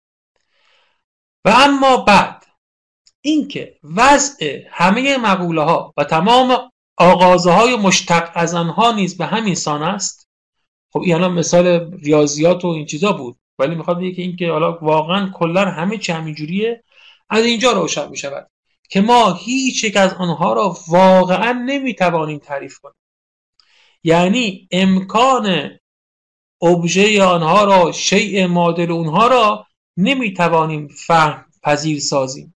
میگه که دلیل کلی می‌خواید از من که چرا وضع اینجوریه چرا در واقع مقوله ها رو ما تا با تجربه نسبت ندیم نمی‌تونیم فایده برای ما نخواهند داشت. من دلیل کلی میدم. این دلیل رو این شکلی کام قبلا نگفته بود. میگه اصلا مقوله به صرف اینکه مقوله هست ما ازش تعریف نمی‌تونیم انجام بدیم. تعریف نمی‌تونیم براش داشته باشیم تعریف واقعی. برای خودشان گفته تعریف واقعی یعنی که یه تعریفی بکنیم که بعد یه چیزی صدق کنه. الان به هم بگین آقا کتاب چیه؟ من باید برای اینکه من می‌خوام واژه کتاب رو به کار ببرم. فرض مثلا هیچی نمی‌دونم. در واژه کتاب. میگم کتاب چیه؟ شما باید اول کتاب واسه من تعریف کنید. تعریف کنید یعنی چی؟ یعنی یک قاعده به دست من بدید. که وقتی به من من این قاعده رو بلد باشم بتونم بگم تو جهان خارج تو هر عالمی. فرق نمی‌کنه. چه چیزی کتاب هست چه چیزی کتاب نیست. یعنی برابر ایستای به قول نویسنده ها متعلق این چیه؟ آیا اصلا متعلق داره متعلق نداره؟ تعریف بعد این کارو بکنید اگه تعریف به من ندید دقت کنید.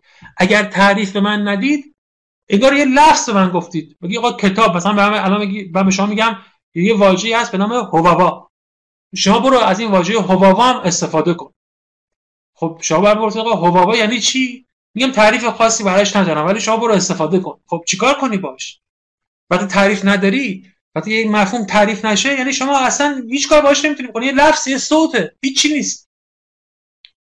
من بعد از مفهوم تعریف به شما ارائه بدم بعد بگم شما استفاده کن. هر مفهومی که میگم دیگه هر مف... هر واژه‌ای که به کار می‌برم هر مفهومی که به کار می‌برم باید تعریفش کنم. تا بشه فهمید که چیکار باید باش کرد. کان میگه که اصلا این که این معقولات بیفایده هستن تویی هستن مگر اینکه به تجربه نسبت پیدا کنن اینه که اینا واقعا تعریف ندارن. اگه تعریف داشتن شاید با اون اینکه تعریف می داشتن ما می‌دونستیم ما تعریفشون یاد گرفتیم و بالاخره یه جایی استفادهشون می‌کنیم دیگه. تو از کجا می‌دونی تو کان میگی نمیشه نمیشه. تعریفش گفته حالا شاید جایی هم به کار بیاد. میگه تعریف نمیشه. خب بعضی جا واسه ما تعریف کرد یعنی علت و معلول و جوهر و اینا رو قبلا وقتی می‌گفت یه تعریفای ازشون کرد ظاهرا. الان کان توضیح میده که اون چیزایی که قبلا گفت چی بوده و چیکار کرده با اینا. میگه ما هیچ از آنها را واقعا نمی‌توانیم تعریف کنیم که این تکه جمله میگه که فقط توی ویرایش دوم اضافه شده. مگر آنکه بیدرنگ به شرطهای حسگانی و در نتیجه به صورت پدیدارها متوسل شویم که معقوله ها نتیجتا باید بتوانند بدانها چنان برابر ایستاهای منحصر به فرد خود محدود شوند. میگه اصلا مشکل اینجاست. تا تو تعریف اینا به این ابژهای تجربی ما رجوع نکنیم به چیزایی که به حس ربط دارن اصلا تعریفشون هم نمی‌تونیم بکنیم. زیرا اگر این شرط برداشته شود هر گونه معنا یعنی رابطه با برون آخته یا همون ابژه شی از میان می رود و انسان دیگر از راه هیچ نمونه ای درک نمی تواند کرد که تحت این مفهوم ها واقعا چه منظور است. خب ادعای بزرگی میگه. اصلا تعریفش هم تعریفشون هم نمی‌تونیم بکنیم.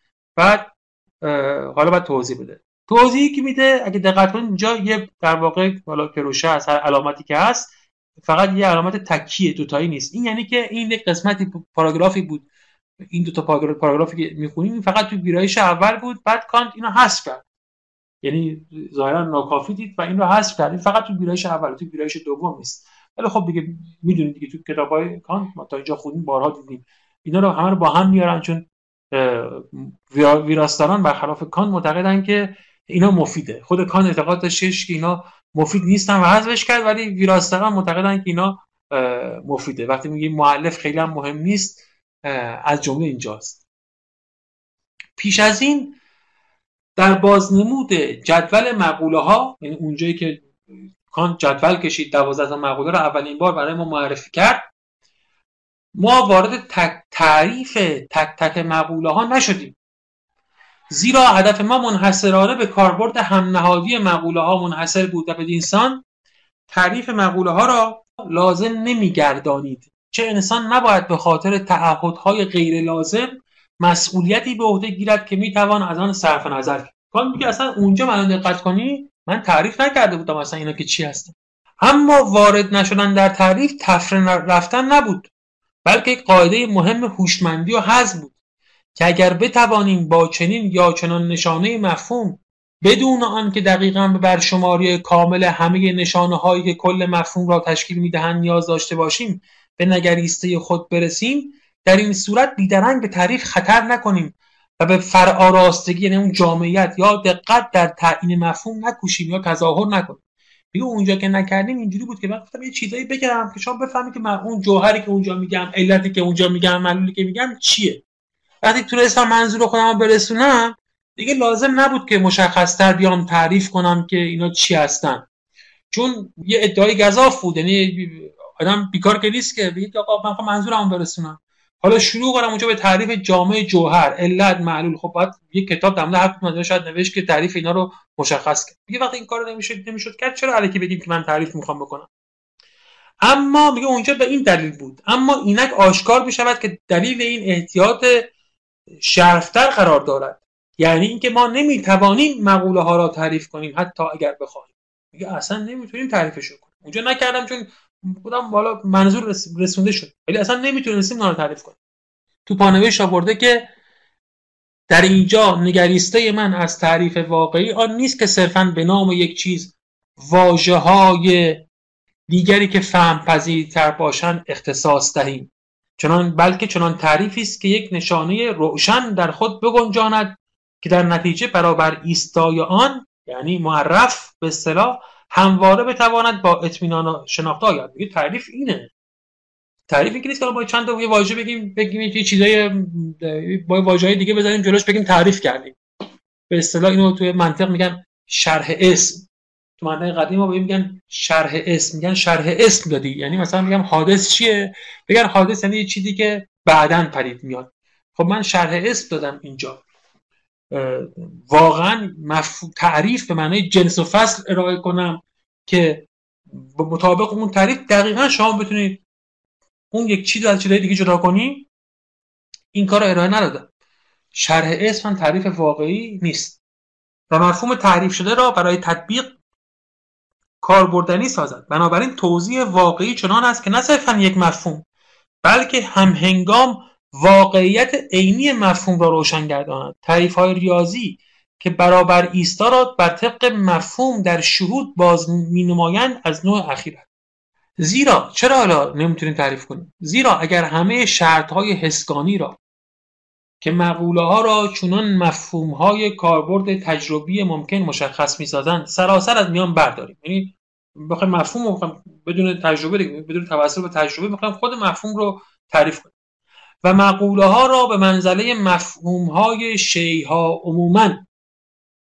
و در نتیجه دارای کاربرد اصطلاحی بگیریم در آن صورت کاری دیگر با مقوله ها نمی توانیم کرد مگر آنکه کارکرد منطقی در داوری ها را چونان شرط امکان خود چیزها بنگریم.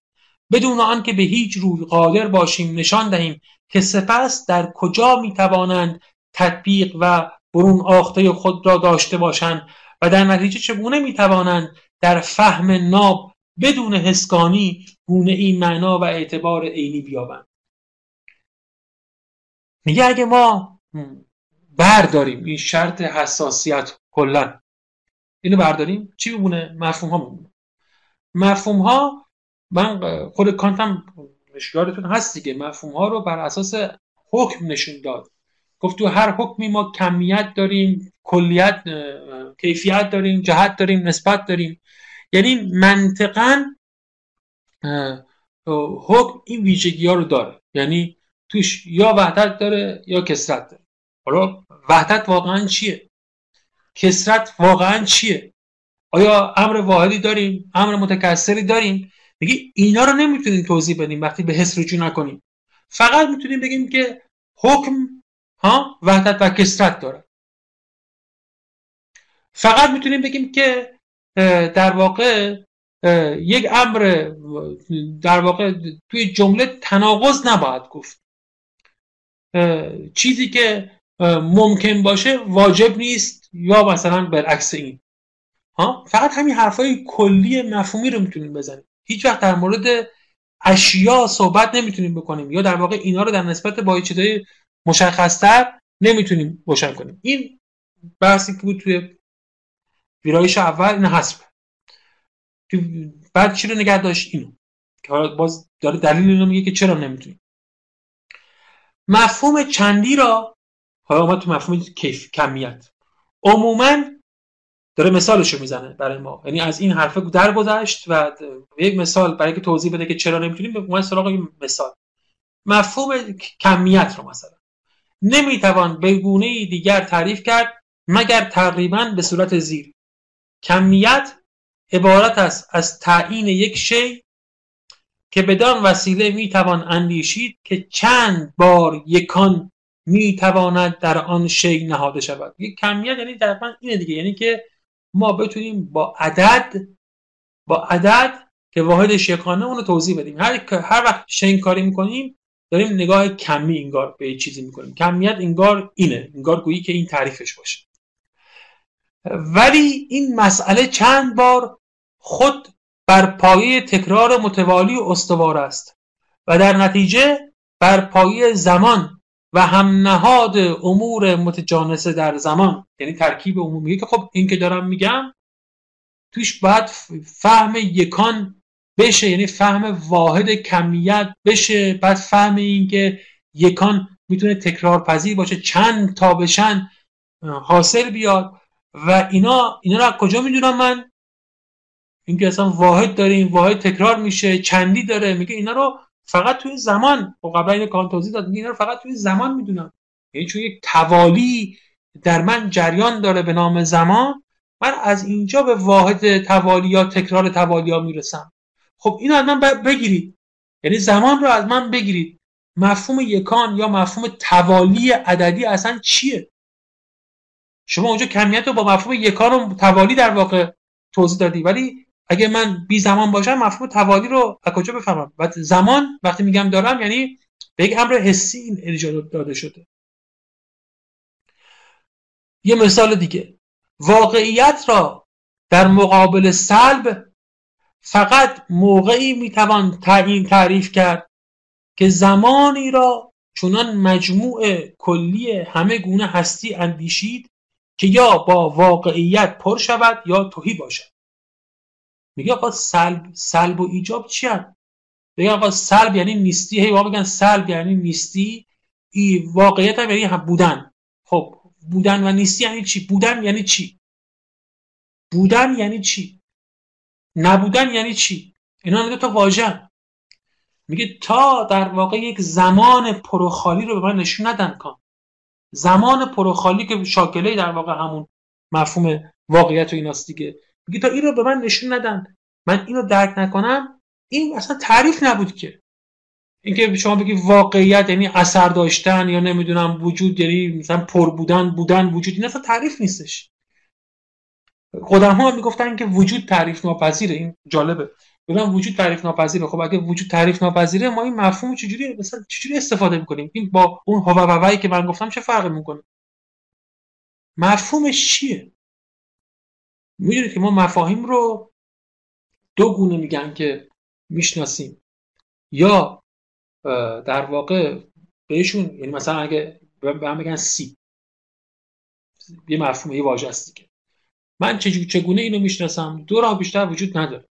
یا باید اینو واسه من تعریف کنن یا باید اینو من نشون بدم یعنی سیب که میگیم اون منظورمونه. ها؟ بعد حالا حالا این بحث زیادی البته داره ولی یه اعتقاد خیلی مهمی وجود داشت که میگن که آقا اون تعریف هم در نهایت باید به اون امر اشاری خط بشه. وگرنه تعریف هم که از ناکجا آباد نمیاد باید اونم به امر اشاری خط بشه. در نهایت بالاخره همه باید به یک اشاره واقعی خط بشه کان میگه خب اگه این اشاره نباشه مفهوم رو باید کجا فهمیدیم؟ یه تعریف انتظاری شما کردید. معنی این چیه؟ معنی این رو اگه شما به حس ارجاع ندید هیچ ارجاعی ندید جز شرح لفظ هیچی نخواهد بود. او حتما آخر باید اشاری باشه. این این حرف بود که شاید 200 سال بعد از کان راسل زد. اینو اینجوری صورت بندی کرد و بعدا توی فلسفه ویتکنشتاین متقدم تو اون صورت بندی اتمیسم منطقی و اینا شکل گرفت اونجا. که می‌گفتن که یه چیزی می‌خوایم بفهمیم آخر سر بعد بود به اون امر بیرونی ارجاع بشه. ولی حرف کان اینجا همینه. میگه مفهوم خب بالا مفهوم به من دادی شرح لفظ کردی. من چی می‌فهمم از اینا اگه مطابقش یک امر حسانی اتفاق نیفته؟ ولی اگر من پایندگی را که یک برجا هستی یعنی یک موجود در همه زمانها. کنار بگذارم که یک موجود است در همه زمانها. کنار بگذارم. در این صورت برای من از مفهوم جوهر مفهوم جوهر این بودی که تو کار دیگه یعنی پاینده بودن دوام داشتن. چیزی باقی نمیماند. مگر تصور منطقی موضوع. ایجاد در اون آخته است ولی در واقع همون سوبژکته که یعنی موضوع موضوع یعنی حکم. یعنی اون چیزی که یه چیزی برایش حکم می‌کنم. میگه اگه اون فهم من بگیری که جوهر یعنی چی یعنی درخت و یا یه چیزی که در زمان باقی میمونه به قول کان استمرار داره اونو مثلا حالا اگه این مصداق جوهر باشه فرضاً. نشون ندی؟ خب من از جوهر چی می‌فهمم؟ فقط کارکرد منطقیش. یعنی چیزی که در یک گزاره موضوع واقع می شود که من بدان طریق می‌خواهم تحقق باشم که چیزی را بر خود متصور میدارم که تنها چونان موضوع. بتواند واقع شود. بدون که محمول چیزی باشد. ولی در این, در این حال نه تنها من هیچ گونه شرط هایی را نمی‌دانم که تحت آنها این امتیاز منطقی به گونه شیء اختصاص داشته باشد بلکه حتی با این مفهوم هیچ کار دیگری نمی‌توانم کردن و هیچ نتیجه از آن نمی‌توانم گرفتم. خب برای من گفتین. چه مفهومی این خصلت داره؟ بعضی چیزا یعنی من گفتیم بعضی چیزا موضوع واقع میشن و هیچ وقت محمول نیستن و بعضی چیزا محمولن. خب آره این الان یک شرط منطقی. اینو فهمیدم. جوهر و عرض. کارکرد منطقیشون اینه. اعراض همیشه محمولن و جوهرها همیشه موضوع خب اما حالا چی رو باید سر جای موضوع قرار بدم؟ چی رو باید سر جای محمول قرار بدم؟ چه چیزی نه از هم جدا می‌کنه کان میگه نمی‌تونم در این مورد چیزی بگم. اگه هیچ ارجایی به حس نباشه. پس تعریف نکردیم. تعریف باید ما بگه چی رو چجوری به کار ببریم. مستاقا رو مشخص کنه. زیرا بدین راه هیچ برون آخته ای را برای کاربرد این مفهوم زیرا بدین راه هیچ برون آخته ای هیچ موضوعی هیچ مستاقی در واقع برای کاربرد این مفهوم معین نمی شود و بنابراین هرگز دانسته نیست که آیا این مفهوم اصلا بر چیزی دلالت دارد یا نه. یا در, در مورد مفهوم علیت اگر زمان را کنار گذارم که در آن از یک چیز بر طبق قاعده چیز دیگر نتیجه می شود یعنی زمان را کنار بذارم یعنی دادای حسی که می‌تونم داشته باشم بذارم کنار من در مقوله ناب هیچ چیز نخواهم یافت جز آنکه چنان چیزی وجود دارد که اجازه می‌دهد تا موجود تا وجود چیزی دیگر از آن نتیجه گیری شود. میگم چی مفهوم علت میگه اینه. یه چیزی که باعث میشه یه چیز دیگه به وجود بیاد. و بدین وسیله نه تنها هرگز نمی‌توان علت و معلول را از یکدیگر تشخیص داد بلکه چون این توانستن این توانستن نتیجه گیری خود بیدرنگ شرطهایی را طلب می کند که من از آنها هیچ نمی‌دانم. در این حال مفهوم به هیچ روی تعیینی نخواهد داشت که به چه سان بتوان به گونه ای برون آخته اعمال شود. میگه یه وجودی که از یه وجود دیگه حالا ما چون علت رو می‌شناسیم الان میگیم می‌فهمیم ولی شما حساب بعد حساب کنید واقعا انگار هیچی از این بحث علیت نمی‌دونستید یعنی بگن که یه, یه چیزی که یه چیز دیگه ازش استنتاج میشه. یا یه چیزی که وجودش متوقفه بر یه چیز دیگه خب. خب چه چیزی وجودش متوقفه بر یه چیز دیگه ایه؟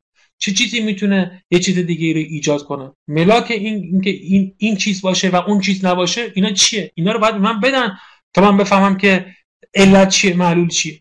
گزاره ادعایی زیر هر آنچه تصادفی است یعنی همون ممکن است. حالا شاید در ترجمه بهتر بود. علت دارد که گاهی بعضیا میگن که آقا علیت یعنی چی؟ میگه یعنی این. میگه قاعده علیت اینو میگه. میگه هر چی که ممکن باشه علت داره که این ظاهرا به هیچ مفهوم تجربی وابسته نیست. الان گفت هر چی ممکنه علت داره ظاهرا به هیچ هیچ واقعی از جهان خارج ارجاع نداره که میگه البته با گونه سنگینی و وقار وارد میدان می‌شود. که میگه ما تعریف خیلی شسته رفته هم هستن چون اینکه گویی فی نفسه دارای ارچی خاص است. ولی من می‌پرسم نگریستهتان از ممکن چیست؟ حالا در بگی ممکن چیه؟ باشه قبول این تعریف. ممکن چیه؟ و شما پاسخ می‌دهید آنچه نبودنش ممکن باشد. ما ممکن رو اینجوری تصادف می‌کنیم دیگه یعنی که اون چی که میشه اون رو از خودش سلب کرد. در واقع سلب اون از خودش به تناقض منجر نشه. اینو میگی ممکن. در این حال من علاق اینم ظاهرا الان باید تعریف منطقی. در این حال من علاقمندم بدانم اگر در شما در سلسله پدیدارها نوعی توالی و در این توالی یک برجا هستی یعنی یک وجودی که مطابق نیستی می آید یا به عکس و در نتیجه یک تبدل را به تصور در نیاورید از کجا می خواهید این امکان نیستی را دریافتن؟ میگه خب این شما الان می‌خواد بگی که ممکن باشه که نباشه دیگه. خب این چجوری باید تصور کرد که یه چیزی چجوری الان مثلا من میگم آقا این درخت ممکنه درخت ممکنه یا اسب ممکنه یا خود انسان ممکنه. میگم میگی ممکن یعنی چی؟ میگی سلبش از خودش ممکن باشه. یعنی که ممکن باشه که نباشه دیگه. در واقع اینه. ممکنه معدوم باشه. خب این ممکن باشه معدوم باشه بشه رو من توی حیوان یا اسب یا هر مثال چی تصور می‌کنم. بکنم. یعنی چی؟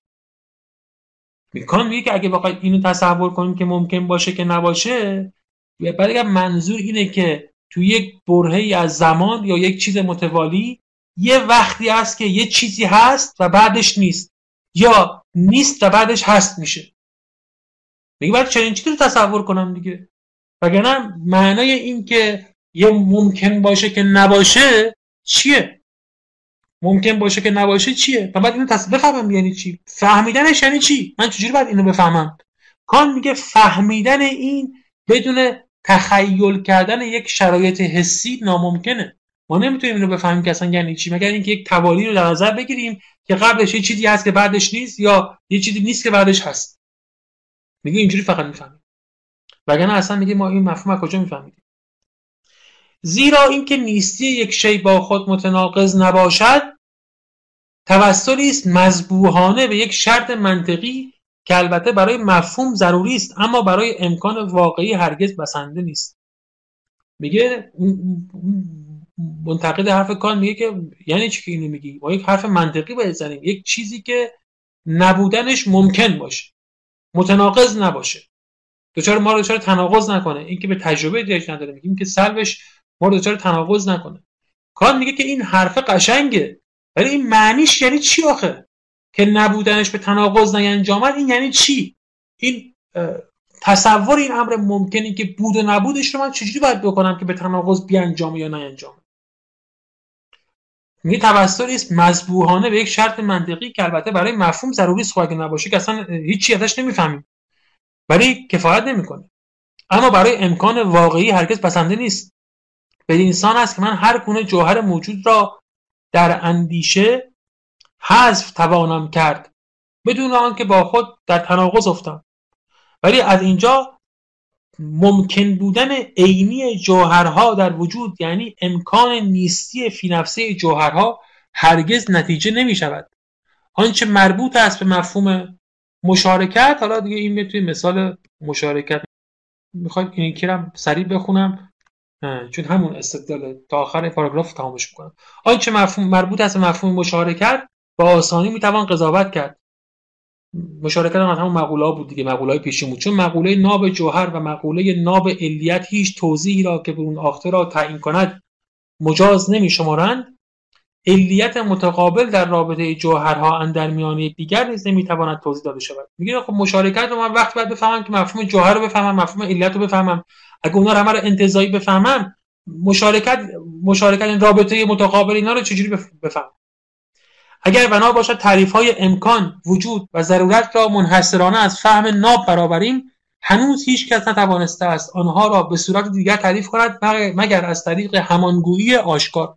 این در تعریف اینا همه این همانگویی کردن. این این حرفی که میگم خود قدما بهش معتقد بودن. یعنی خود متافیزیسین ها می‌گفتن که این مفاهیم رو این مفاهیم تعریف ناپذیرن و البته خب میگم یه سوال مهم اینجا پیش میاد. اگه تعریف ناپذیرن پس اینکه استعمالشون می‌کنیم به کارشون بریم چجوری ممکنه مگه میشه یه چیزی مفهوم باشه ولی تعریف نداشته باشه؟ یک پیچیدگی خیلی عجیبی اینجا وجود داشته بود. اونا گاهی می‌گفتن اینا بدیهی هن. بعد میگن آقا بدیهی یعنی چی؟ ها؟ بحث پیچیده ای رو اینجا ایجاد می‌کرد. زیرا این ترفند یعنی میگه بالاخره تعریف فقط همانگویی می‌کردن زیرا این ترفند که امکان منطقی مفهوم یعنی حالتی که مفهوم با خود متناقض نباشد جایگزین امکان واقعی شیها گردد یعنی حالتی که با مفهوم برابر ایستایی متنازع باشد فقط می‌تواند ناخبرگان را فریب دهد و خرسند سازد. دیگه اون تعریفی که اینا می‌کردن فقط یک حدود منطقی رو مشخص می‌کرد که واقعا کاربرد نداشت. ولی خودشون هم می‌دونستن که این تعریف نیست چیزی واقعی رو نشون نمیده. اما بالاخره یه چیزی گفته بودن دیگه ها که آدمایی که اول وارد فلسفه میشن منطق می‌کنن که خب یه, یه چیزی فهمیدن. ولی وقتی می‌خواید شما اونو به کار ببندید می‌فهمید که فقط با این یعنی الان ممکن همین که بگیم متناقض نیست خب ممکنه خب الان چی؟ چی ممکنه؟ و ممکن بودن معنیش چیه؟ صرف متناقض نبودن معنیش ممکنه. صرف متناقض نبودن یعنی فقط متناقض نبودن. هیچ معنی دیگه ای نداره. متناقض نبودن یعنی فقط متناقض نبودن هیچ معنی دیگه ای نداره. ولی ما تو امکان چیزی بیش از این در مورد وجود یا آدم واقعی چیزا صحبت